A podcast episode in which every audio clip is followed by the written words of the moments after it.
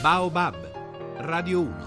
E ritorniamo a prendere la linea da Baobab. Buon pomeriggio ancora. In studio Tiziana Ribichesu e io saluto il nostro corrispondente da Parigi, Antonio Di Bella. Benvenuto, bentornato Antonio. Ben ritrovati a tutti.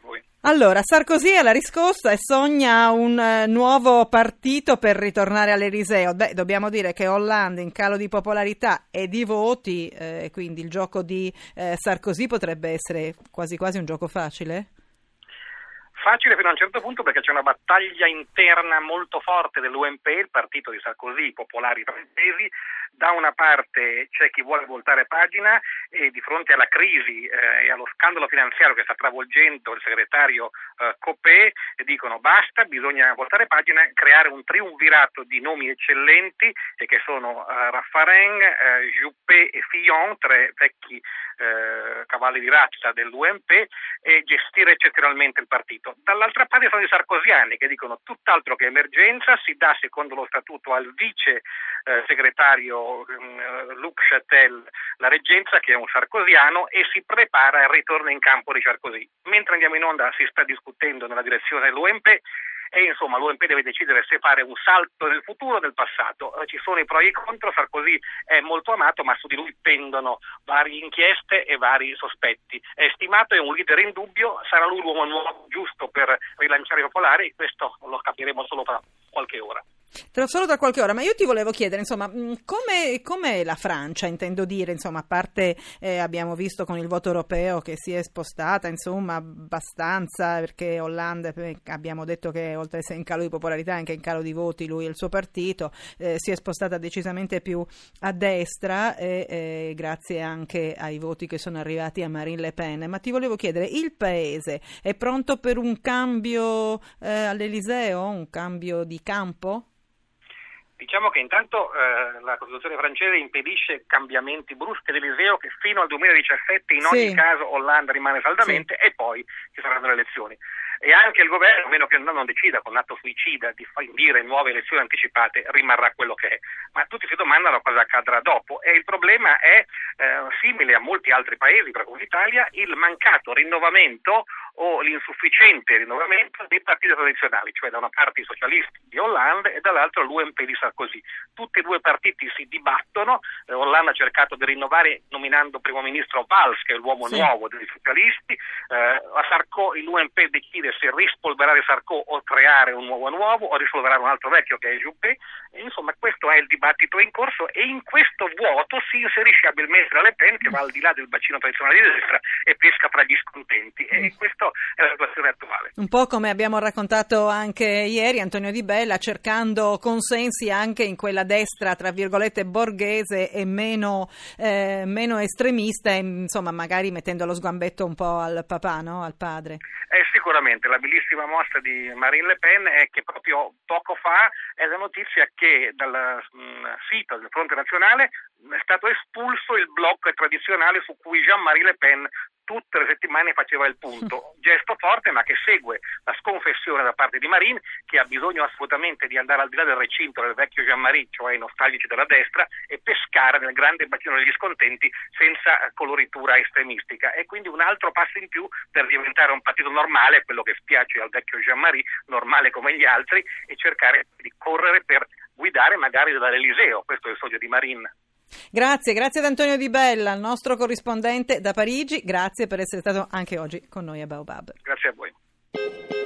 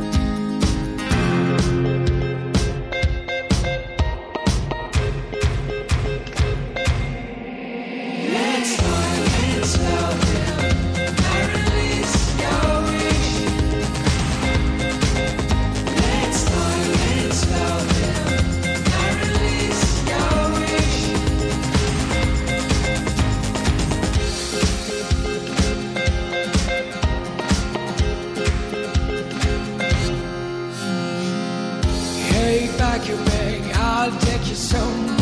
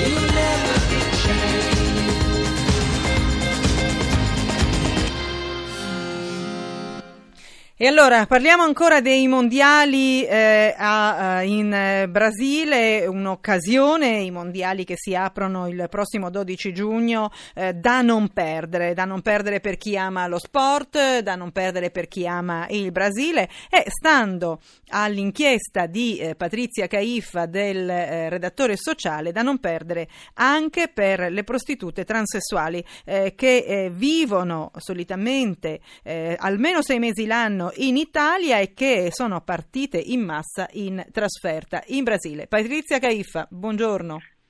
Buongiorno a voi.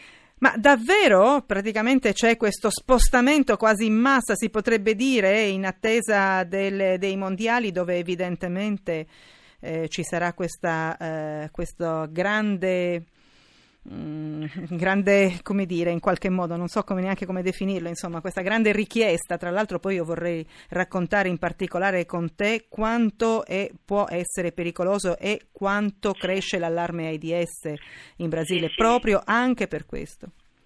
Sì, assolutamente. Oltre alle prostitute trans che normalmente sono già in Brasile e si prostituiscono, eh, parlando con eh, alcuni operatori sociali di Salvador da Bahia, sì. eh, hanno comunque accertato che già da alcuni mesi molte stavano tornando eh, dall'Europa, nello specifico tantissime dall'Italia, per prepararsi a questo evento dei mondiali, perché sicuramente sanno che ci sarà molto movimento di clienti stranieri. Ecco, la particolarità è che molte di loro stanno facendo addirittura dei corsi di inglese proprio per avvicinare più facilmente i clienti.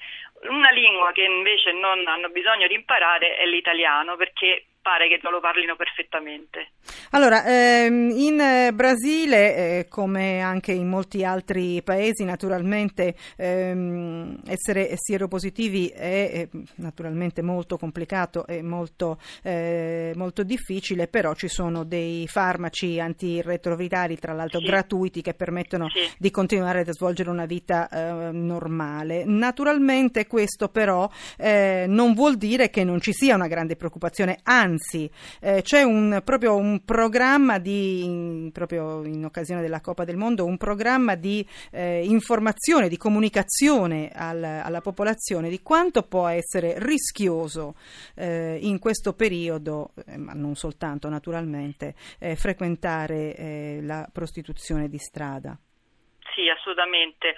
Eh, il problema grande è che spesso le prostitute trans ricevono delle richieste molto molto pericolose azzardate dai clienti che chiedono eh, di fare sesso senza preservativo e arrivano a, a, pagare addirittura tre volte tanto, nonostante che poi non sia nemmeno un problema economico anche per i poveri brasiliani, ad esempio, perché in Brasile i condom vengono distribuiti ovunque gratuitamente, nelle manifestazioni, nelle scuole si trovano in tutti gli eventi pubblici.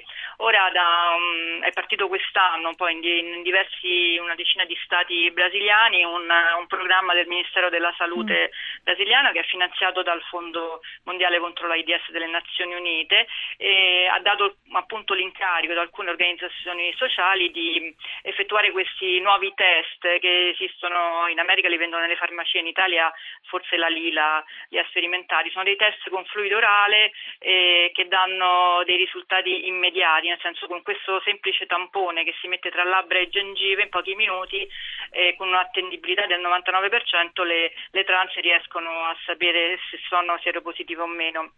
Ora eh, spieghiamo, eh, volevo solo precisare che eh, le trans non vanno nei centri di salute a farsi il test eh, eh, regolare perché sono molto stigmatizzate, per cui questo eh, escamotage fatto con il test orale nei loro luoghi dove, si, dove, frequentano, tipo i parrucchieri e gli estetisti, può essere un modo per, appunto, per far diminuire il rischio e portarle nei centri di salute dove riceveranno delle cure gratuite.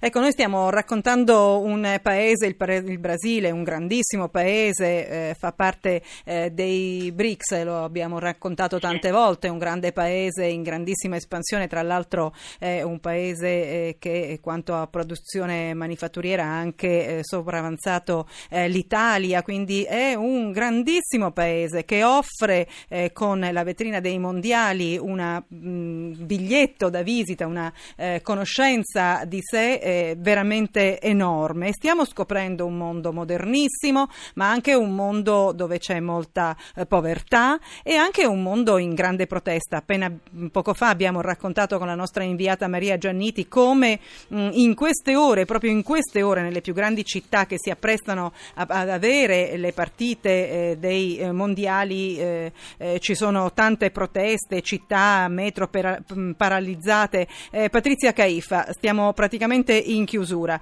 Un grande paese che si dimostra grande anche con questa operazione, grande operazione anti-AIDS, questa campagna anti-AIDS proprio in questi giorni.